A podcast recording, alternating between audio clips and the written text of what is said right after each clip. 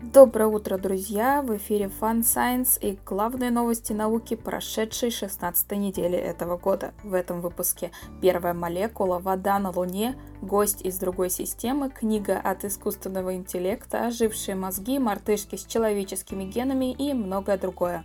Поехали! Космос. Астрономы нашли в космосе первую предполагаемую молекулу Вселенной – ионы гидрида гелия. Их удавалось создать в лабораторных условиях, но не удавалось засечь. Считается, что они впервые появились примерно через 100 тысяч лет после Большого взрыва. Ура! Еще один аргумент в пользу самой популярной теории эволюции нашей Вселенной. Анализ разреженной атмосферы Луны показал, что совсем не глубоко под поверхностью, на глубине 8 сантиметров, находятся относительно масштабные запасы воды. Как минимум до глубины 3 метров вода равномерно распределена, ее содержание достигает 0,05%. Не факт, что жителям будущих пока еще только теоретических лунных станций удастся воспользоваться этим источником воды, но он может сыграть важную роль. Как-никак, из-за столкновения с объектами спутник ежегодно теряет около 200 тонн воды, а это немало.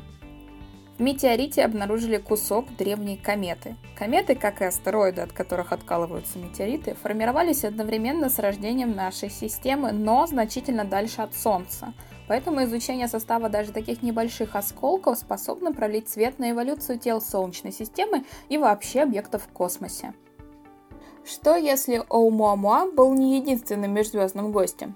Ученые из Гарварда просмотрели данные о метеоритах и нашли один аномальный болид, взорвавшийся в атмосфере Земли 5 лет назад, в 2014 году. Его скорость и траектория полета по расчетам позволяют предположить, что он прилетел из другой звездной системы Млечного Пути. Возможно, удастся найти других таких гостей и узнать нечто новое о других системах. Тесс нашла свою первую экзопланету размером с Землю, а вместе с ней и мини-Нептун. Во-первых, это подтверждение, что Тесс может искать такие относительно мелкие планеты, как Земля, а во-вторых, мини-Нептун для Тесс это аномальная находка, у него слишком длинный срок оборота вокруг планеты – 36 дней.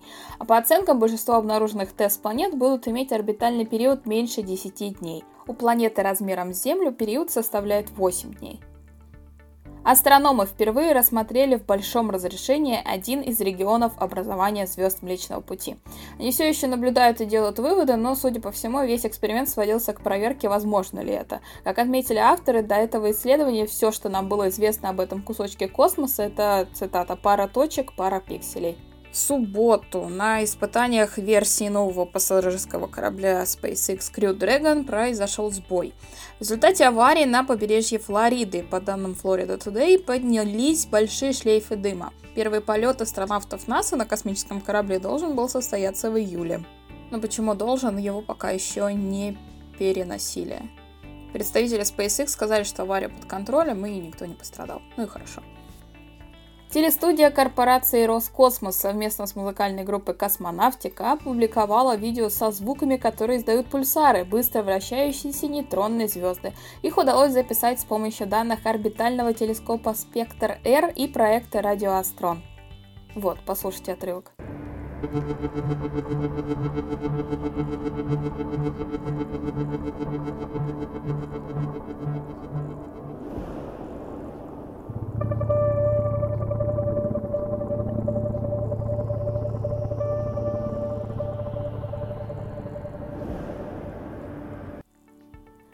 Технологии будущего. В продаже появилась первая книга, написанная искусственным интеллектом. Алгоритм, создавший книгу, был разработан немецкими специалистами в области искусственного интеллекта. Цель проекта вовсе не в том, чтобы заменить писателя, она сугубо прикладная – создать алгоритм, способный делать качественную подборку, выжимку знаний из массы исследований. Это ясно и из названия – литий-ионные батареи, собранные алгоритмом итоги последних исследований. Медицина. На этой неделе самые громкие новости, их две из сферы медицинских исследований, имеют очень важную этическую этическо-моральную составляющую. Китайские ученые сообщили, что они вырастили мартышек с генами человеческого мозга, а международная команда ученых, ну там преимущественно американские, немножко вернули к жизни мозги свиней. Начнем с мартышек. Чтобы лучше понимать, как развивается мозг человека, ученые из Китая добавили ген человеческого мозга в геном макак резус, то есть на моменте развития эмбриона. Ген микроцефалин участвует в контроле роста мозга в утробе. Кажется, он сделал мартышек умнее. Их мозги развивались дольше, срок был скорее сопоставим со сроком развития человеческого мозга. А также в ходе теста были выявлены более высокие показатели памяти и реакции по сравнению с их немодифицированными соратниками.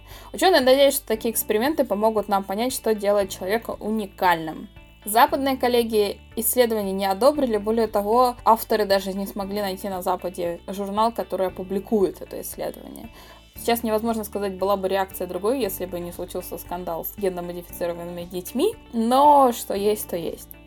Вот. А тем временем в Америке с помощью новой системы поддержки нейроученые восстановили некоторые клеточные и молекулярные функции в мозгах свиней, которые были мертвы около 4 часов. То есть к этому моменту клетки уже начинают умирать.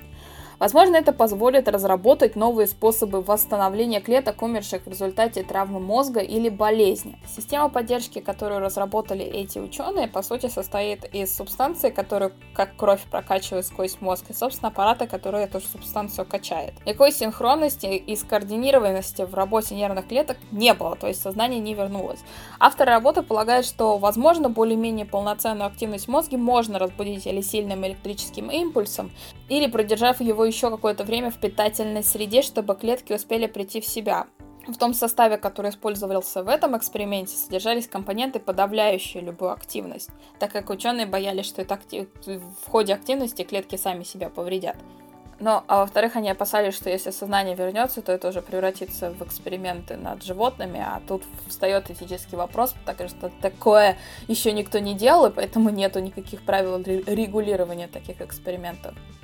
И последняя новость, она не имеет в себе какой-то морально-этической подоплеки, но при этом очень хорошая. Израильские ученые впервые целиком напечатали на 3D принтере миниатюрное человеческое сердце с камерами, желудочками и сосудами. Миниатюрное, потому что оно скорее крысе подойдет.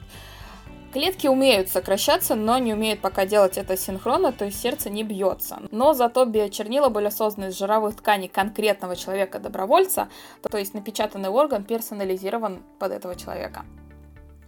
И ура! подошли почти к концу. Животные. На коже, шерсти и перьях животных, живущих в контактных зоопарках, можно найти микробов, которые не поддаются антибиотикам. Эти микробы лишь потенциально опасны для человека. О какой-либо связи с неподдающимися лечению болезнями на данный момент говорить нет смысла. Для оценки их реальной опасности требуются дополнительные исследования. Так что это не повод обходить зоопарки стороной, контактные, но об этом все-таки нужно знать.